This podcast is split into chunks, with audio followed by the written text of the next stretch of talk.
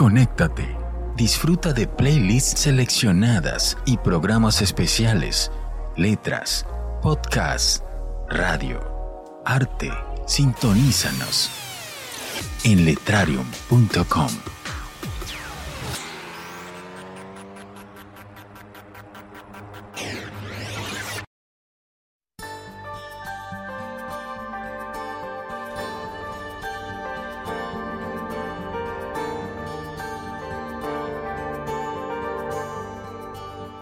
Gracias a la vida que me ha dado tanto, me dio dos luceros que cuando los abro perfecto distingo lo negro del blanco, y en el alto cielo su fondo estrellado, y en las multitudes la mujer que amo.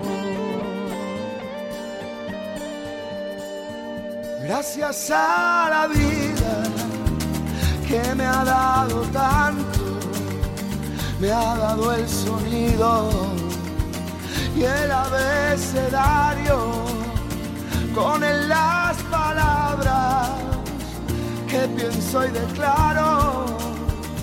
Madre, amigo, hermano, y luz alumbrando la ruta del alma del que estoy amando. Gracias a la vida que me ha dado tanto, me ha dado la marcha de mis pies cansados, con ellos anduve ciudades y charcos, playas y desiertos, montañas y llanos, y la casa tuya, tu calle y tu patio. Gracias a la vida que me ha dado tanto, me dio el corazón que agita su barco.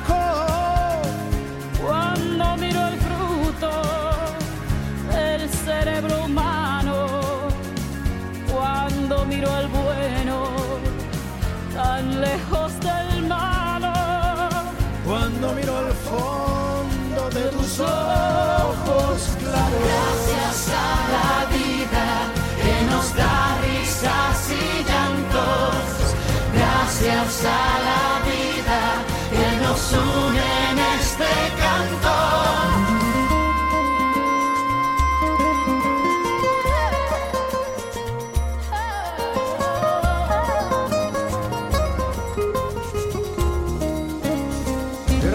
Gracias a la vida que me ha dado tanto, me ha dado la risa y me ha dado el llanto. Así yo distingo dicha de quebranto, los dos materiales que forman mi canto, y el canto de ustedes es mi mismo canto, el canto de todos es mi propio canto. Gracias a la vida, gracias a la vida.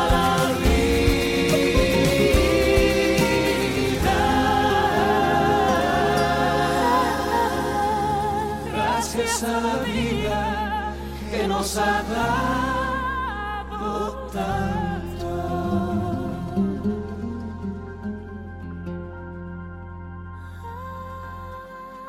Tanto. Tanto. Tanto.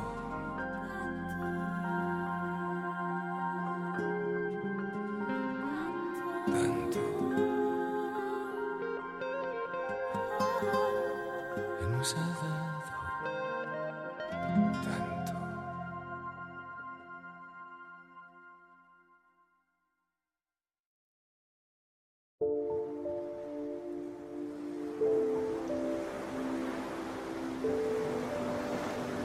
Buenas tardes, América. Buenas noches, Europa. Sintonizas Radio Letrarium. Soy Toni Negre y te doy la bienvenida al programa Donde Florecen los Almendros.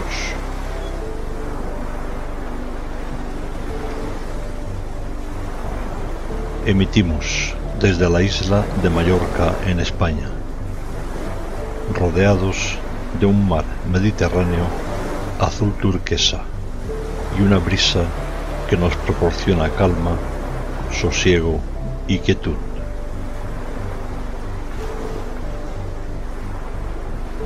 Relájense, quítense los zapatos si hace falta y disfruten.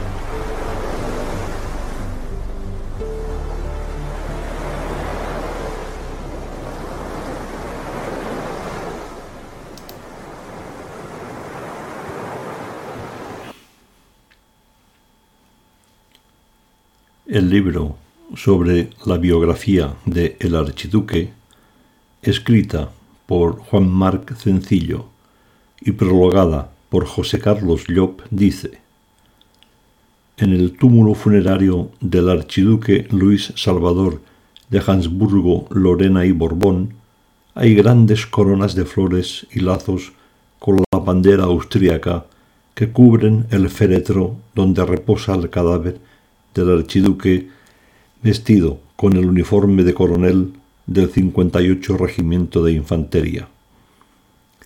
La muerte es el silencio de un paisaje nevado, y la memoria es un espacioso salón cerrado donde la carcoma destruye los muebles bajo una espesa niebla que se filtra entre los marcos de puertas y ventanas. La memoria es lo único que no plasma la fotografía. Luis Salvador ha muerto en un nuevo exilio, separado de los lugares que amó.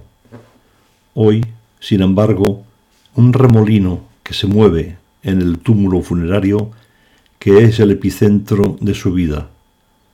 Es el exilio voluntario en la isla de Mallorca y el Mediterráneo como mar de fondo, que le mantuvo apartado de la decadencia de sus antepasados. La vida de Luis Salvador, el archiduque de Mallorca, ha sido objeto de innumerables artículos y monografías diversas. En ellos se da cuenta de una complicada trama en la que se funden los hechos reales, la observación científica y la leyenda. En Mallorca funda su propio reino. Se entrega a una incesante y disciplinada actividad intelectual que abarca la antropología, el arte, el folclore, las ciencias naturales y la literatura. En su corte hay artistas, hay intelectuales, escritores, amantes, marineros y payeses de la isla. Rinde culto a la naturaleza, cuida sus tierras del noroeste y navega el mar Mediterráneo con el Nixe durante 30 años. Para los isleños, su pasado es una incógnita. Tiene una personalidad fuera de lo común que lo convertirán en un mito. La infancia es la verdadera patria de un hombre y su pérdida sella su propio destino. Su vida fue una constante reconstrucción hasta conseguir una atmósfera de felicidad.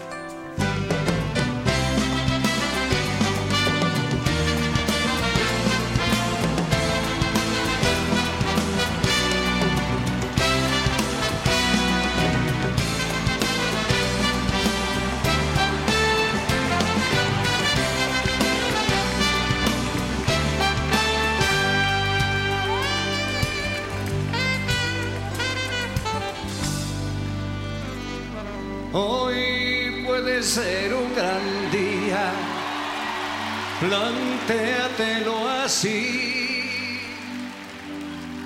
Aprovecharlo o que pase de largo depende en parte de ti. Dale el día libre a la experiencia para comenzar.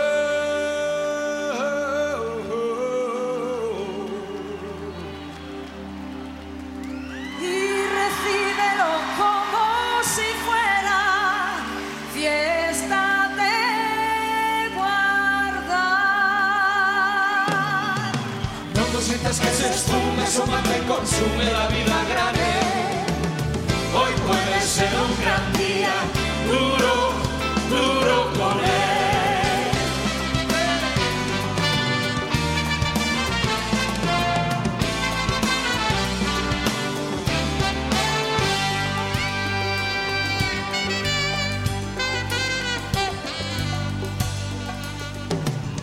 Hoy puede ser un gran día donde todo está por descubrir, si lo empleas como el último que te toca vivir. Saca de paseo tus instintos y ventínalos al sol, y no dosifiques los placeres y puedes derrocharlos.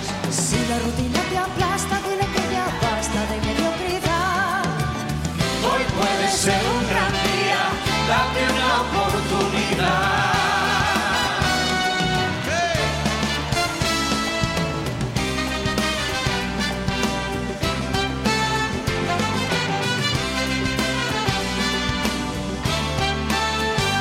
Puede ser un gran día, imposible de recuperar. Un ejemplar único, no lo dejes escapar. Que todo cuanto te rodea lo han puesto para ti. No lo mires desde la ventana y siéntate al festín. Pelea por lo que quieres y no desesperes si algo no anda bien. Hoy puede ser un gran día y mañana también. Hoy puede ser un gran día, duro, duro, duro, duro, duro, duro, duro, duro, duro, duro, duro, duro, duro, duro.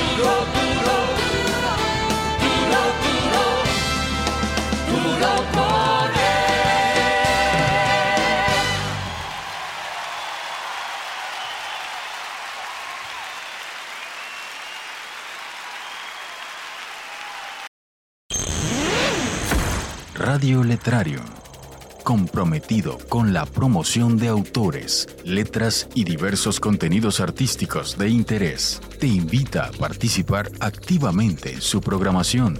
Visita letrarium.com, regístrate y conéctate a Tierra de Escritores.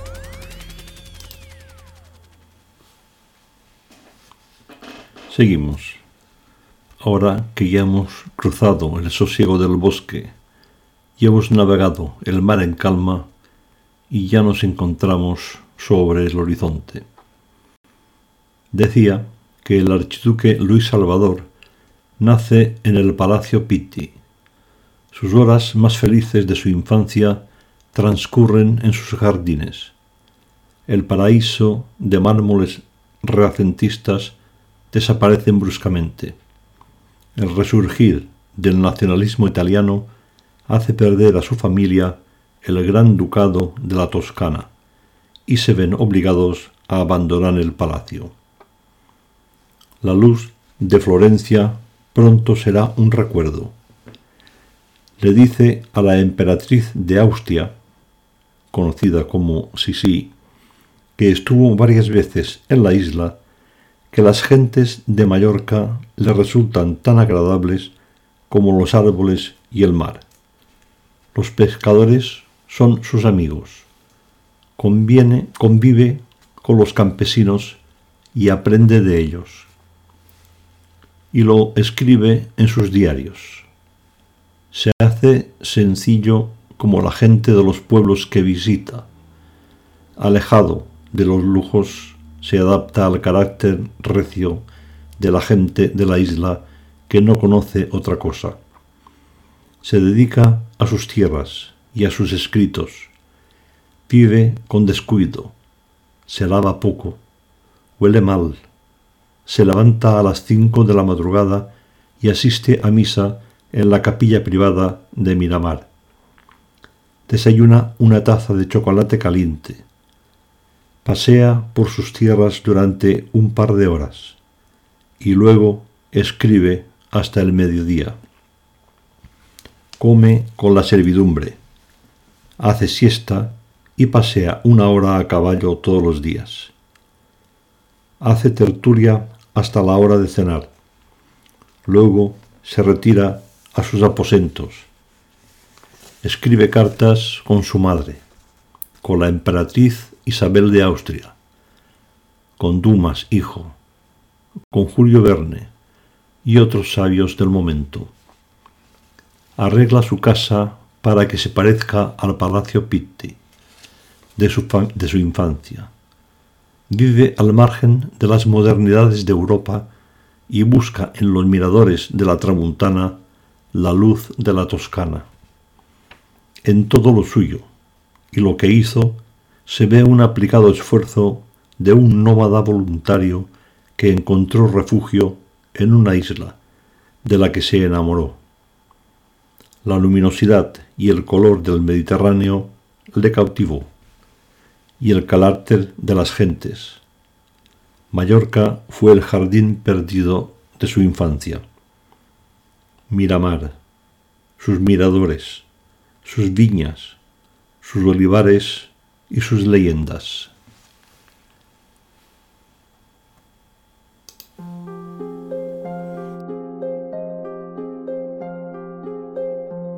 Je veux mes yeux dans vos yeux, je veux ma voix dans votre oreille, je veux les mains fraîches du vent.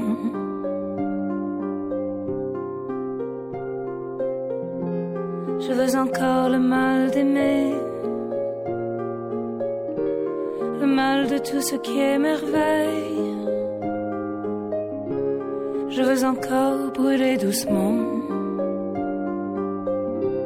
marcher à 2 pas du soleil. Et je veux déranger les pierres, changer le visage de mes nuits, faire la peau à ton mystère. Et le temps, j'en fais mon affaire. Je veux ton rire dans ma bouche,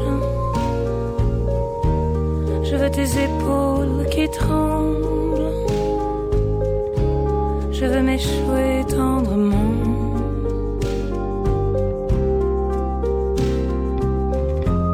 Sur un paradis perdu, je veux retrouver mon double, je veux l'origine du trouble, je veux caresser l'inconnu, et je veux déranger les pierres, changer le visage de mes nuits, faire la peau à ton mystère, et le temps.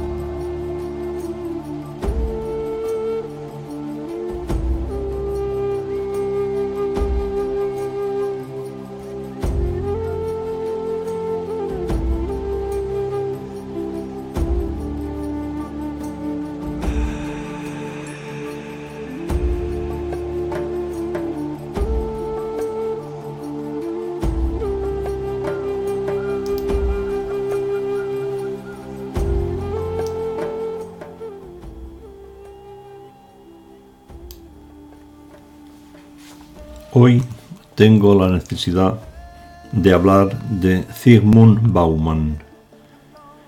Vivió 91 años, que era el total de lo que pensaba vivir. Sociólogo, filósofo, ensayista. Escribió con lucidez hasta el último momento, gracias a su experiencia vital y a su biografía personal. Humanista y comunicador. Dijo que las clases sociales tienen garantizado su futuro porque todos se preocupan de todos. La clase social rica se preocupa de que haya clase media y pobres. Mientras haya ricos, habrá pobres.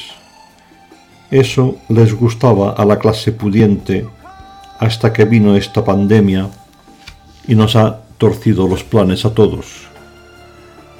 La clase media se ha empobrecido y ahora no compra. La clase rica ha comprado a precio de saldo lo que quedaba de la clase media.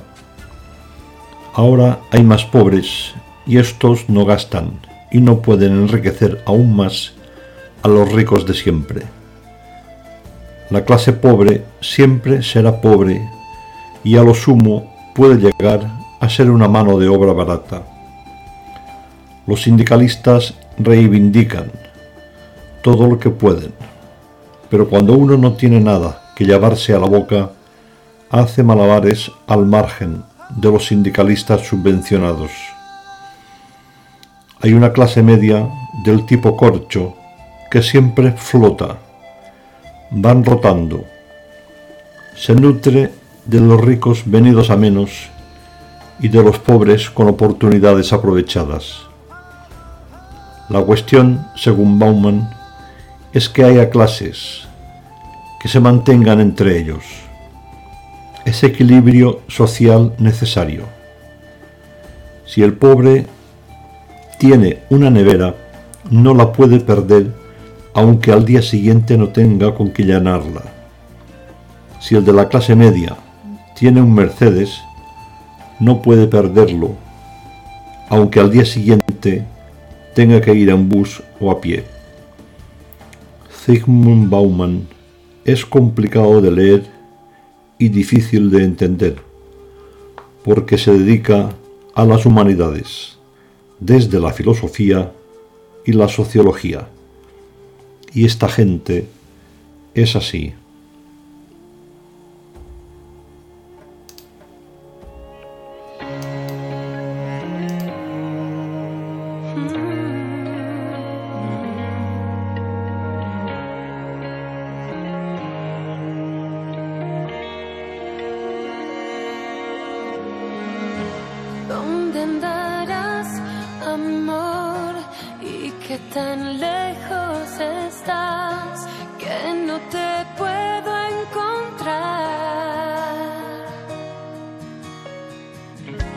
Quiero saber de ti,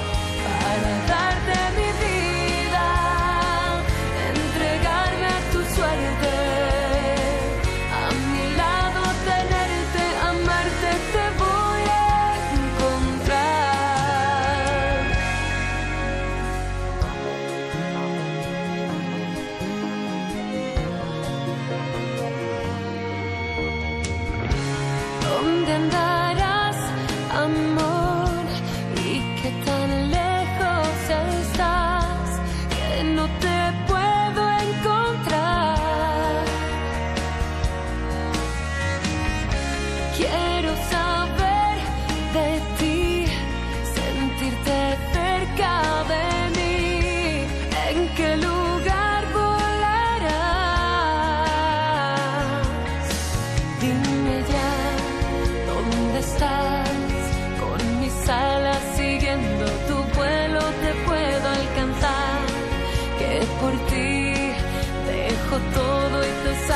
a buscar para darte mi vida, un cariño sincero y decir que te quiero con todas mis ganas, gritar que te amo, para darte mi vida, entregarme a tu suerte, a mi lado tenerte, amarte, te voy a encontrar.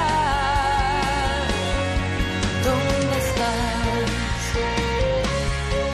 Por mis alas siguiendo tu vuelo te voy a alcanzar,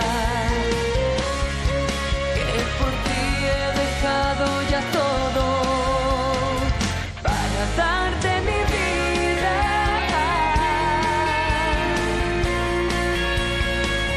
y decir que te quiero con todas mis ganas, gritar que te amo, para darte mi vida y entregarme a tu suerte, a mi lado tenerte, amarte, te voy a encontrar para darte mi vida.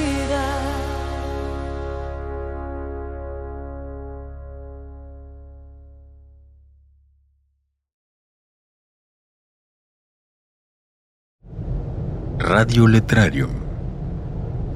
En vivo.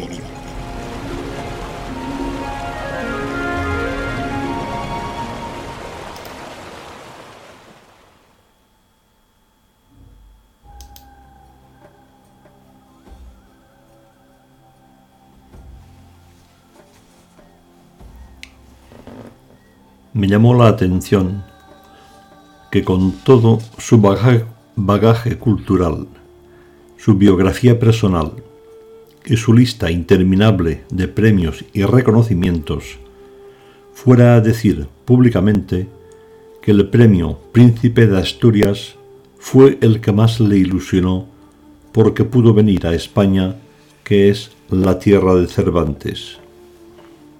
Autor de la mejor novela sociológica que jamás se haya escrito y que lo considera el fundador de las humanidades, por el Quijote. Bauman estaba lúcido y además era sabio. Dijo que Cervantes consiguió lo que todos los que nos dedicamos a las humanidades tratamos de hacer, y esto es entender la vida y las relaciones sociales. Don Quijote luchó en vano, pero luchó con convicción. No fue un conquistador, sino que fue conquistado por los acontecimientos sin perder de vista sus ideales, sus propósitos nobles. Conquistó la vida aunque no la entendiera del todo. Una vez dicho esto, los de Estocolmo deberían de tomar nota y otorgar el Nobel a título póstumo a don Miguel de Cervantes. Ya de paso, quitárselo el Nobel de Literatura a Cela y dárselo a Umbral. A Umbral se le lee y reflexiona, como a Caballero Bonald y otros. A Cela se le lee por mandato del profesor y se bosteza. No se puede escribir un libro sobre las Alpujarras viajando en una limusina y conducida por una señora despampanante vestida de uniforme. Ken Follett es un escribidor de libros de éxitos para leer un verano o en el metro. Reverte tampoco es merecedor de un Nobel porque no se sabe muy bien lo que escribe, aparte de insultar. Si los de Estocolmo, con su Nobel, no se lo toman más en serio, sus entregas de premios cada vez se parecerán más a un festival de Eurovisión.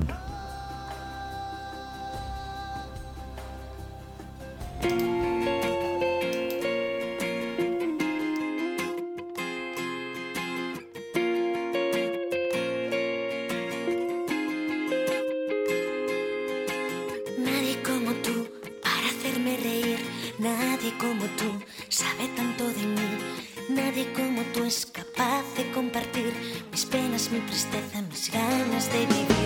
Tienes ese don de dar tranquilidad, de saber escuchar, de envolverme en paz. Tienes la virtud de hacerme olvidar el miedo que me da mirar la oscuridad. Solamente tú lo puedes entender y solamente tú te lo podrás creer. En silencio y sin cruzar una palabra, solamente una mirada es suficiente para hablar. Ya son más de 20 años de momentos congelados en recuerdos que jamás se olvidarán. Nadie como tú para pedir perdón, nadie como tú valora esta canción, nadie como tú me da su protección, me ayuda a caminar.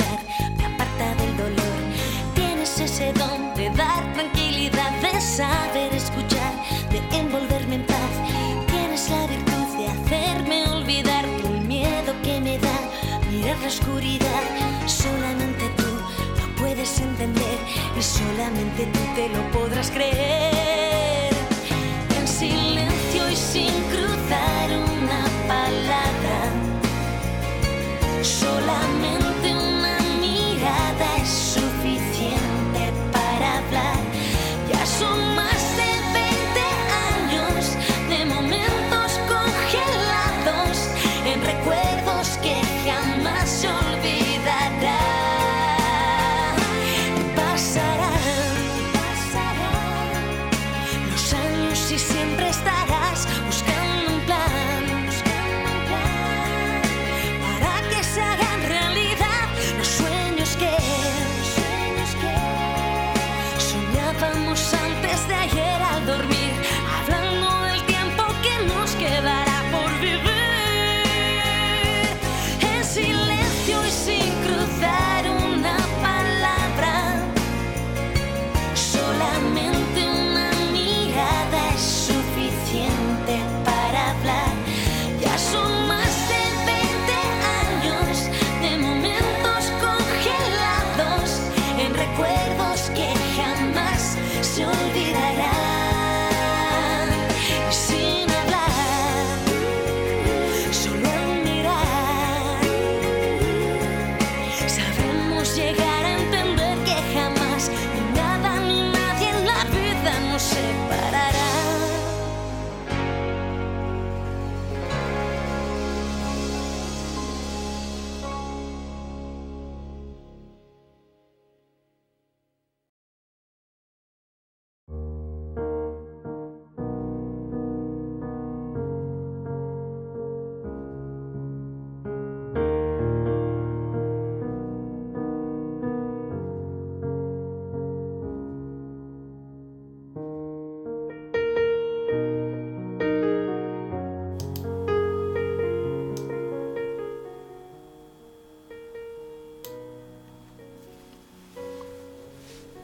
Hoy los poemas serán de Pablo Neruda. De pronto, cuando voy andando, sale de pronto de algún sitio un olor a piedra o a lluvia. Algo infinitamente puro, que sube y no sé de dónde, y me conversa sin palabras. Y yo reconozco la boca, que no está allí, que sigue hablando. Busco de dónde es ese aroma, de qué ciudad, de qué camino. Sé que alguien me está buscando, alguien perdido en las tinieblas. Yo no sé si alguien me ha besado. ¿Qué significan esos besos? Muchas veces, cuando despierto, no sé dónde estoy acostado y agudizo el oído hasta que llegan los frescos rumores del día. Voy reconociendo las olas o el golpe del picapedrero, los gritos de los desdentados, el silbido de la corriente. Y si me equivoco de sueños, como una nave equivocada, busco la tierra que amanece para confirmar mi camino.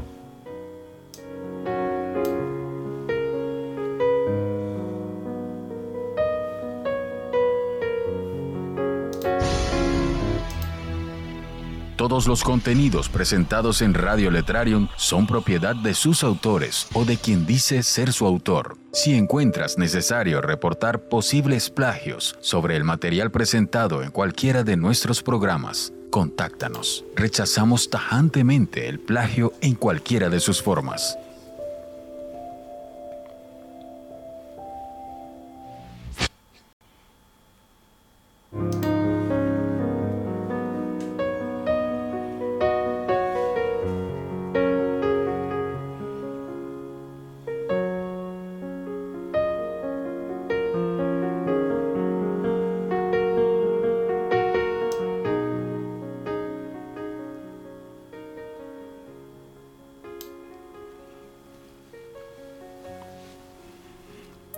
Vuelve, me dijo una guitarra en otoño. Todos los álamos tenían color y temblor de campana. Hacía frío y era redondo el cielo sobre la tristeza. Entró en la cantina un borracho tambaleando bajo las uvas que le llenaban el sombrero y le salían por los ojos. Tanto barro en los zapatos. Había pisado la estatua del otoño y había aplastado todas sus manos amarillas. Yo nunca volví a las praderas, pero apenas suenan las horas claudicantes y deshonradas, cuando al corazón se le caen los botones y la sonrisa, cuando dejan de ser celestes los numerales del olvido. Aquella guitarra me llama, y ya ha pasado tanto tiempo que ya tal vez no exista nada, ni la pradera, ni el otoño, y yo llegaría de pronto, como un fantasma en el vacío. Con el sombrero lleno de uvas, preguntando por la guitarra, y como allí no habría nadie, nadie entendería nada, y yo volvería cerrando aquella puerta que no existe. Cuando llamaron a comer, se abalanzaron los tiranos y sus cocotas pasajeras, y era hermoso verlas pasar, como avispas de busto grueso, seguidas por aquellos pálidos y desdichados tigres públicos. Su oscura rincón de pan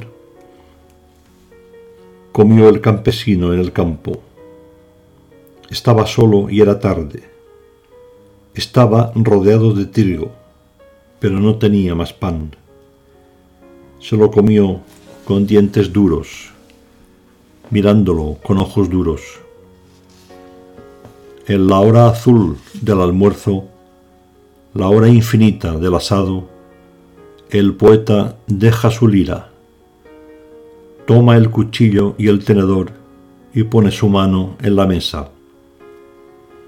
Y los pescadores acuden al breve mar de la sopera. Las papas ardiendo protestan entre las lenguas del aceite. Es de oro el cordero en las brasas, y se desviste la cebolla. Pero comer en los conventos es comer ya bajo la tierra.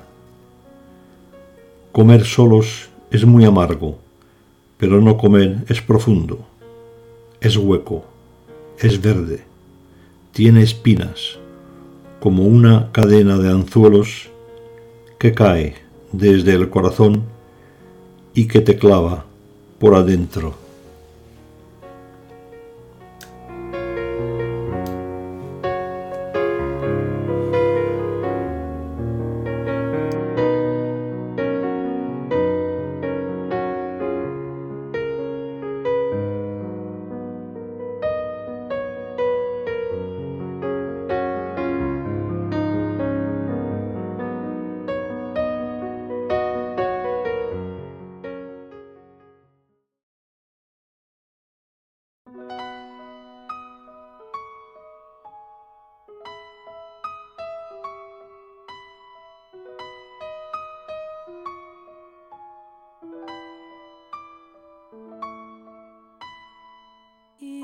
yesterday.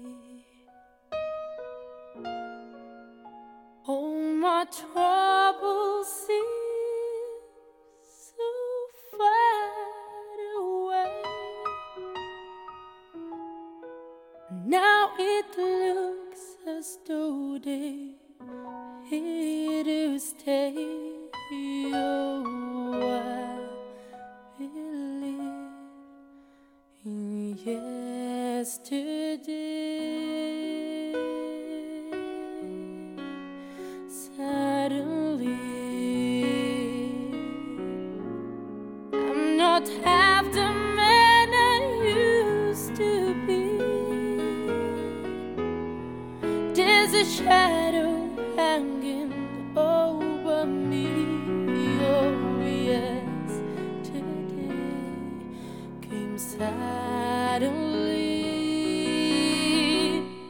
Why she had to.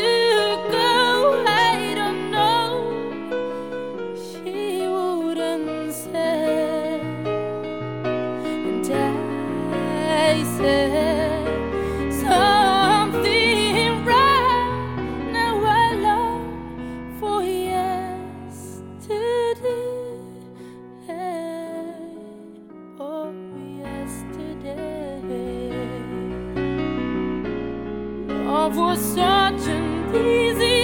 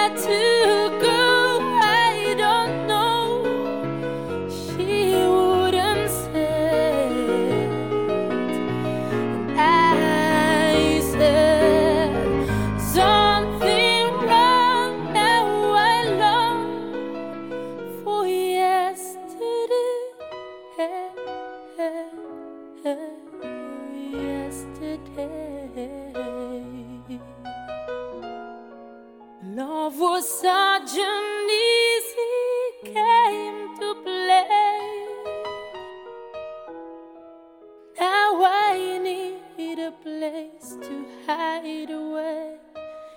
Oh, I believe in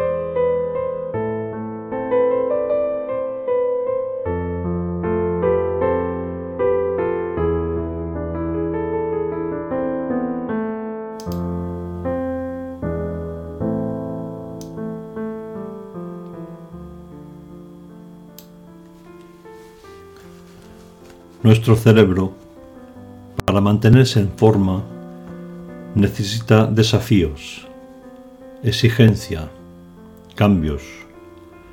Si el cerebro no se ejercita, facilita la muerte de neuronas y la pérdida de conexiones entre ellas, lo que provoca la pérdida de capacidades, de destreza y respuestas rápidas y eficaces en función de lo que acontece a nuestro alrededor.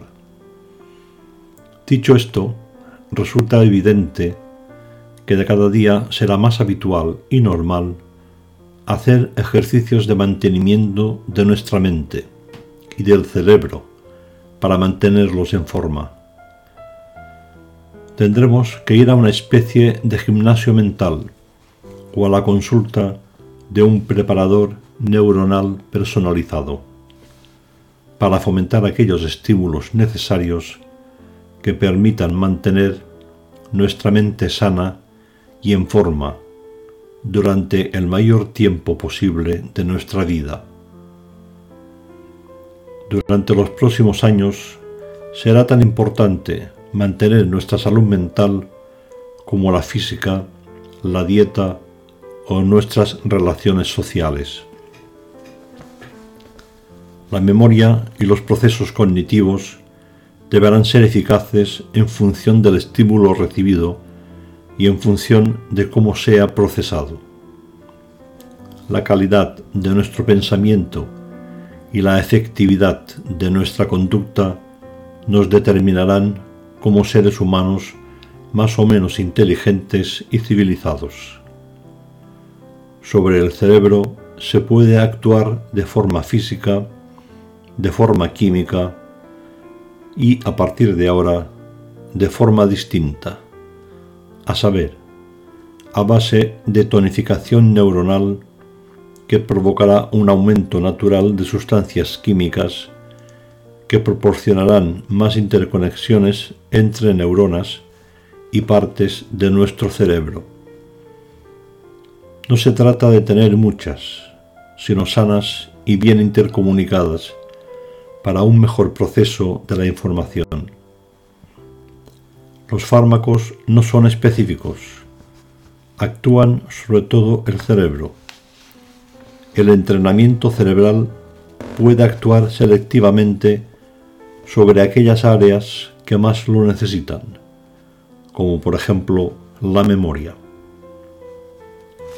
La vida cambia mucho y rápido, y el ser humano tiene que adaptarse para sobrevivir, pero sin la complicidad del cerebro esto no es posible. La mente humana ha desarrollado rutinas potentes para no tener que pensar. Todo llega a hacerse automáticamente, con mucha rapidez y eficacia e incluso con menos desgaste y de forma más rentable. Por esto nos aferramos a la rutina. Cuando el cerebro recibe información nueva, tiene que procesarla y pensar. La rutina no nos sirve. Esto obliga al cerebro a abrir nuevas conexiones entre neuronas. Pensar, por tanto, genera ansiedad. Todos los entrenadores mentales que podemos encontrar en el mercado generalmente no suelen servir, como consolas, jeroglíficos, sudokus, crucigramas, etc. No se han demostrado eficaces. Si salen, bien, y si no salen, fuera, a otra cosa. No pasa nada. Si son fáciles, aburren. Si son difíciles, generan desasosiego y ansiedad. Nos incomodan y los dejamos. Además, también nos aíslan. El desafío mental o cerebral para la puesta a punto de nuestra memoria, de nuestros procesos cognitivos y de nuestra conducta final están en la mejora de la vida social. Lectura, nada de estar solos, vida social, hablar, comprometerse con otras personas.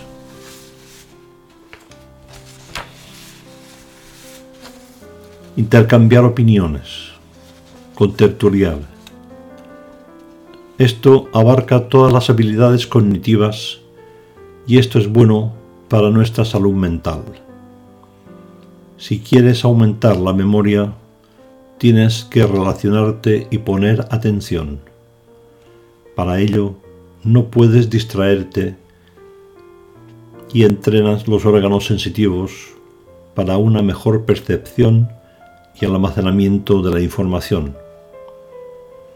Todo junto es complicado al principio, pero a medida que vas haciendo camino, la autoestima sube y tienes la necesidad de seguir.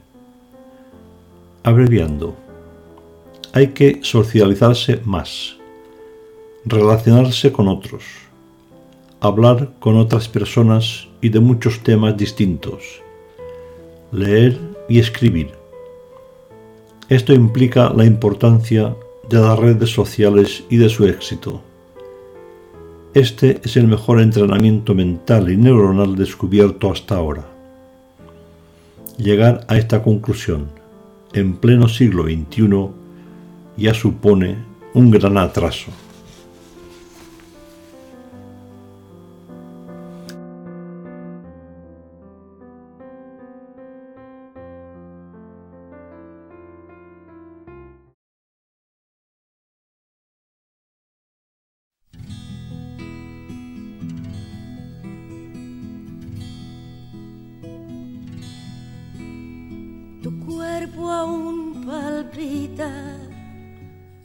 Cuando se nombra el amor, pero aquellos de los 20 no son los mismos de hoy. Peleas hemos tenido, dosis de gran paciencia, acariciando las horas y bailando con los planetas. Si conseguimos aguantar sin ponerle al ayer ningún altar, venceremos la partida entre lágrimas de azar. Si conseguimos aguantar.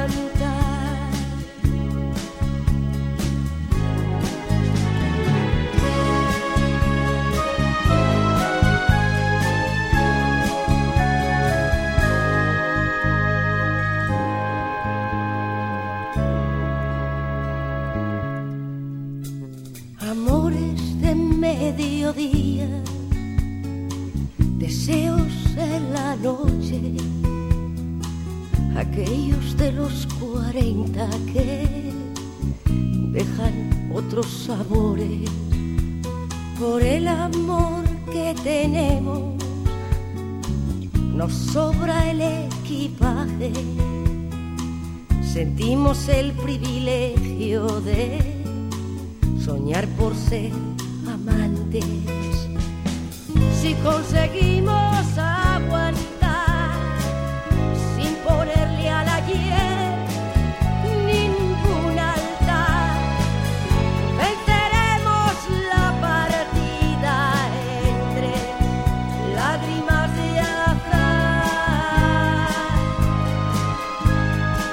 Si conseguimos aguantar sin ponerle al ayer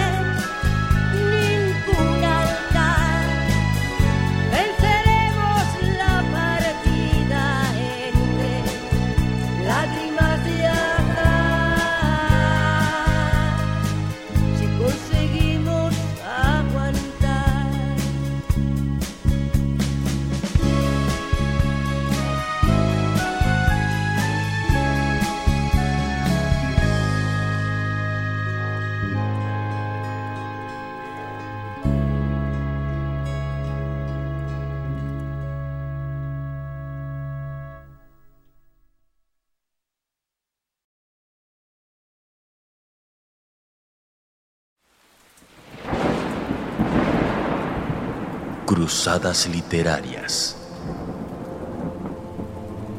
En tierras lejanas, cuando aún era imposible medir el tiempo, un antiguo libro que por largos años ocupó un lugar sagrado en la biblioteca del reino. Desapareció. Al ser enterado, Su Majestad el Rey de inmediato dispuso llamar a 10 de sus mejores caballeros para enviarlos en su búsqueda. No solo era su más preciado tesoro, era en sí mismo el alma de aquel pueblo. Un libro que bajo el más poderoso hechizo permite a quien escriba en él, usando el lenguaje mágico de los antiguos hechiceros, convertir en realidad todas sus demandas. Y así, debido a esto, y gracias al noble corazón del monarca, sus súbditos gozaron de alimentos, inmejorable salud y prosperidad sin igual, hasta ese día, cuando fue necesario convocar a esta primera cruzada literaria en tierra de escritores.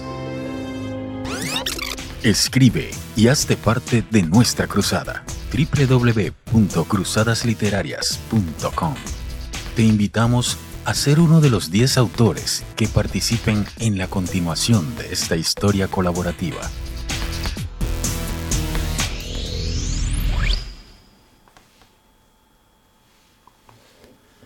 En la hospedería de la razón, hoy nos acompaña Roberto Calasso. Cuando un autor termina una obra, esta queda fijada y finita. Lo siguiente que merece la atención es cuando el lector la coge en sus manos para leerla e imaginarla. Los lectores son los verdaderos héroes, los que leen la obra, la comentan entre otros, la catalogan como buena o mediocre y la lanzan a otros a través de sus opiniones. El enemigo del escritor es ese artilugio llamado estantería, donde el libro permanece cerrado e impasible, en el limbo del descanso, una especie de institución penitenciaria. El libro y su historia solo tienen vida cuando es leído, citados sus textos, analizada la trama y sugerida como cultura de la buena. El hecho, dice Calasso, que es el libro, está habituado a sufrir el descanso de la estantería, con las tapas cerradas y a la espera. Algunas palabras solas son insignificantes. Solo significan cuando se agrupan en los párrafos y páginas de cualquier libro. Otras, en cambio, tienen una gran expresión por sí mismas, sin necesitar de juntarse con otras. Sería el ejemplo de la palabra gracias. Lo dice todo. Tampoco es bueno que una palabra sola tenga exceso de significados. Pero hay una evidente necesidad de pausas, entre frases, entre párrafos, entre capítulos y entre lecturas por parte de los lectores. Parece con todo esto que hubiera más libros que lectores, incluso más escritores que lectores. Muchísima gente lee, pero muchísima gente de la que lee también escribe. Llegamos a la conclusión de que no podemos leer tanto. Demasiados libros a repartir y demasiados libros en cada edición. Luego vienen las listas, estas tan aburridas como los 10 libros que tienes que leer esta semana, los que tienes que leer este mes, los que no te puedes faltar este año o los que debes de leer sí o sí antes de morirte. Es un sinvivir con esas listas. Si en todas partes hay libros, como se afirma, el mundo de cada uno es una inmensa biblioteca. Todos tenemos libros en casa. Todos conocemos gente que tiene libros en sus casas, en las bibliotecas públicas, en los colegios, en los clubs de la tercera edad, en las instituciones, en los despachos, en las librerías y en los mercadillos de segunda mano. Luego, por supuesto, están los libros más vendidos, los más leídos, los mejores que se han escrito en el mundo, y un largo etcétera. Pero echamos en falta una lista de los libros que han permanecido más tiempo en una estantería sin que nadie los toque.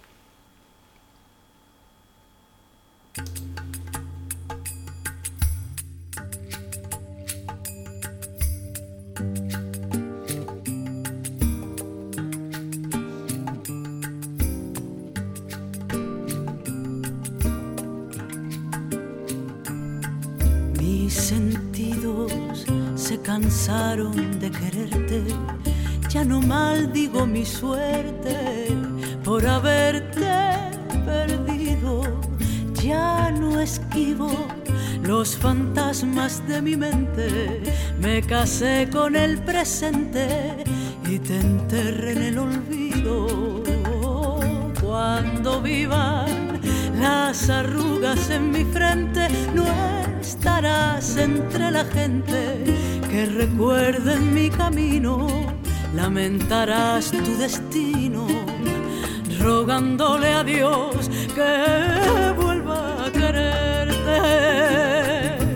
Nada, para mí ya no eres nada, no eres ni un pobre enemigo, ni el final de mi razón, ni razón de mis suspiros, no eres nada de nada, nada. Búscate a alguien que cobije tu alma rota y sin abrigo, yo ya remendé en silencio mi corazón descosido.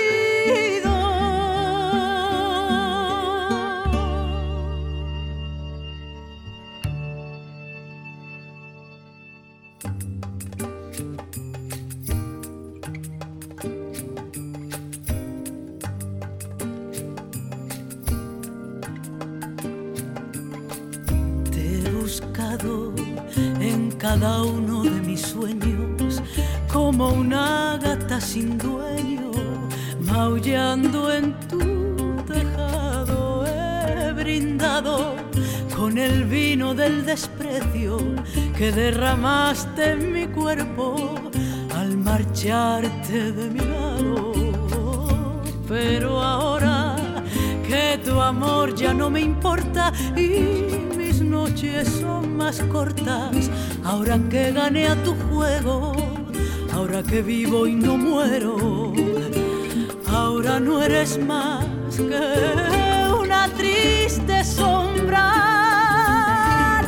Nada, para mí ya no eres nada, no eres ni un pobre enemigo, ni el final de mi razón, ni razón de mis suspiros, no eres nada de nada, nada.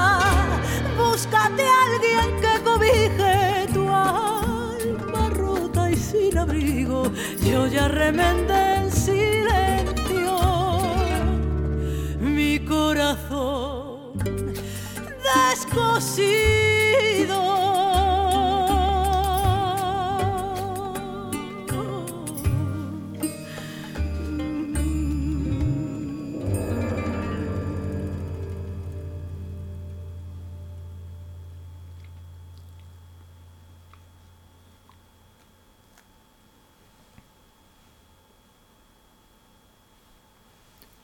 Desde que Gutenberg inventara la imprenta, no hay un consenso social de cuál sería la palabra más escrita, la frase prefabricada que más se ha utilizado y curiosidades varias. Cosas que solo le importan a los editores, porque yo, como lector, lo único que pretendo es un libro ameno que comunique una idea, una reflexión o una situación que me haga pensar y disfrutar de la lectura. El trabajo del escritor es arduo y silencioso. Tiene que haber una trama, unos personajes o unas ideas y un hilo conductor que llegue a un final o unas conclusiones que no tienen por qué coincidir con las del lector. En poesía se debe de poder abrir el libro por cualquier página y leer unos poemas. Luego tocará pensar en ellos, y si al día siguiente lo volvemos a abrir por la misma página y leemos el mismo poema, podría significar otra cosa, dependiendo de lo que aquel día hemos vivido y de nuestro estado de ánimo. No quiero dejar pasar por alto la importancia negativa de los lapsus de espacios y tiempos. Me explico. Coger un libro y leer de pie en el bus, para seguir leyendo sentado en el metro, y acabar el capítulo en el descanso del bocadillo en el trabajo. Cuando estás haciendo esto, es imposible que te enteres de la lectura. Esto no se puede hacer, y lo veo todos los días. No sé qué entenderán por leer, pero compaginar la concentración de la lectura con el bus, el metro y el bocata se me antoja difícil o imposible. Luego dirán que les ha gustado o no, y que ha sido interesante o no. Y cuando leer alguna reseña de libros, enseguida te das cuenta de en qué condiciones ambientales han sido leídos estos libros.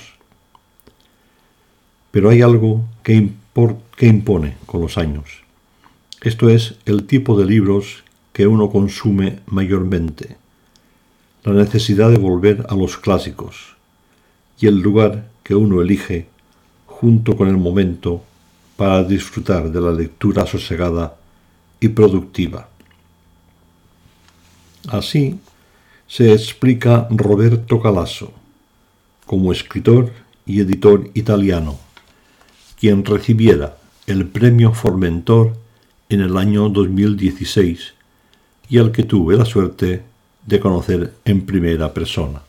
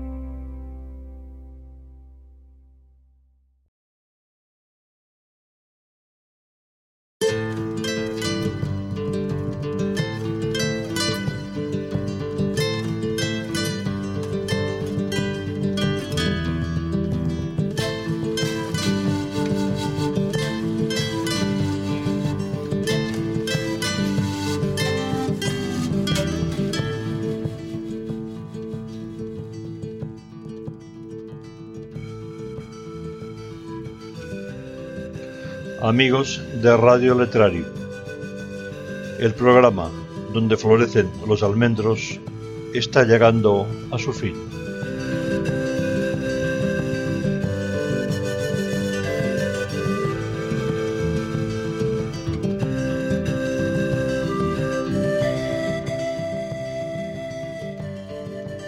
Sintonizas letrarium.com con Toni Negre.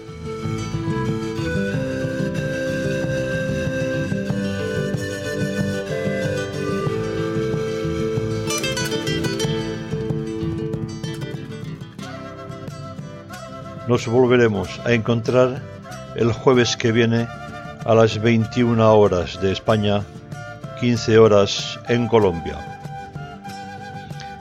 Espero, sinceramente, que el programa de hoy haya sido de vuestro agrado. Y si así ha sido, corred la voz, porque cada semana ya somos más.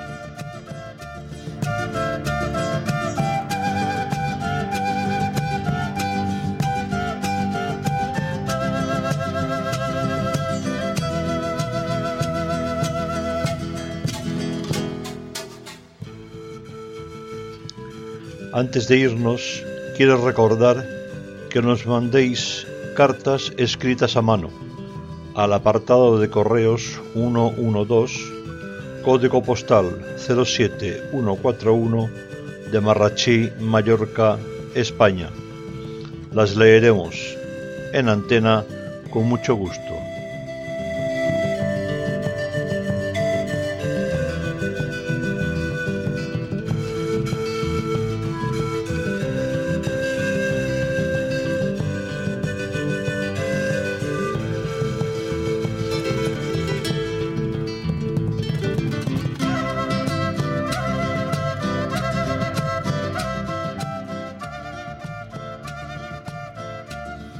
Entra en letrarium.com e inscríbete. Podrás acceder al chat y dar tu opinión, tus sugerencias y también interactuar con otros.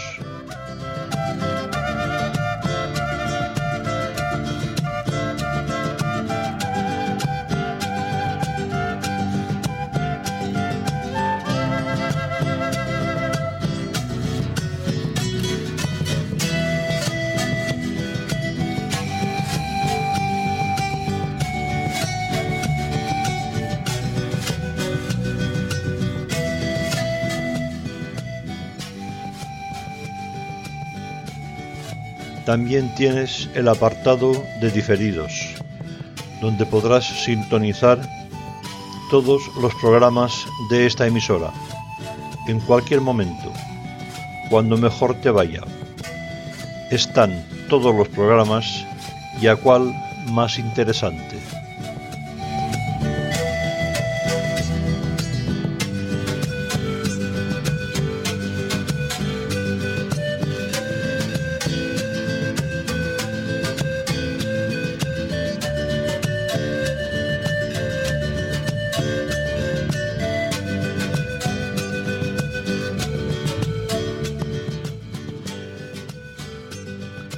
Disfrutad de la vida y sed felices.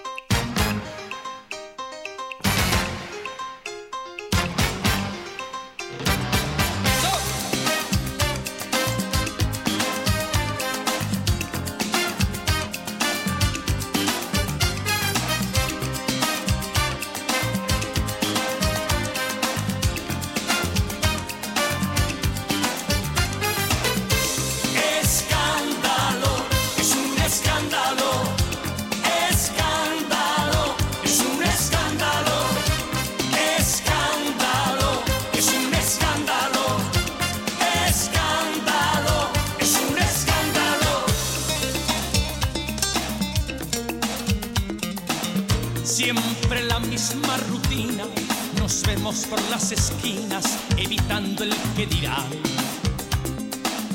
Mi cuerpo no se acostumbra a este amor entre penumbras, que es más fuerte que un volcán. Escondidos de la luna, no se puede continuar. Por desgracia o por fortuna, no te dejaré de amar.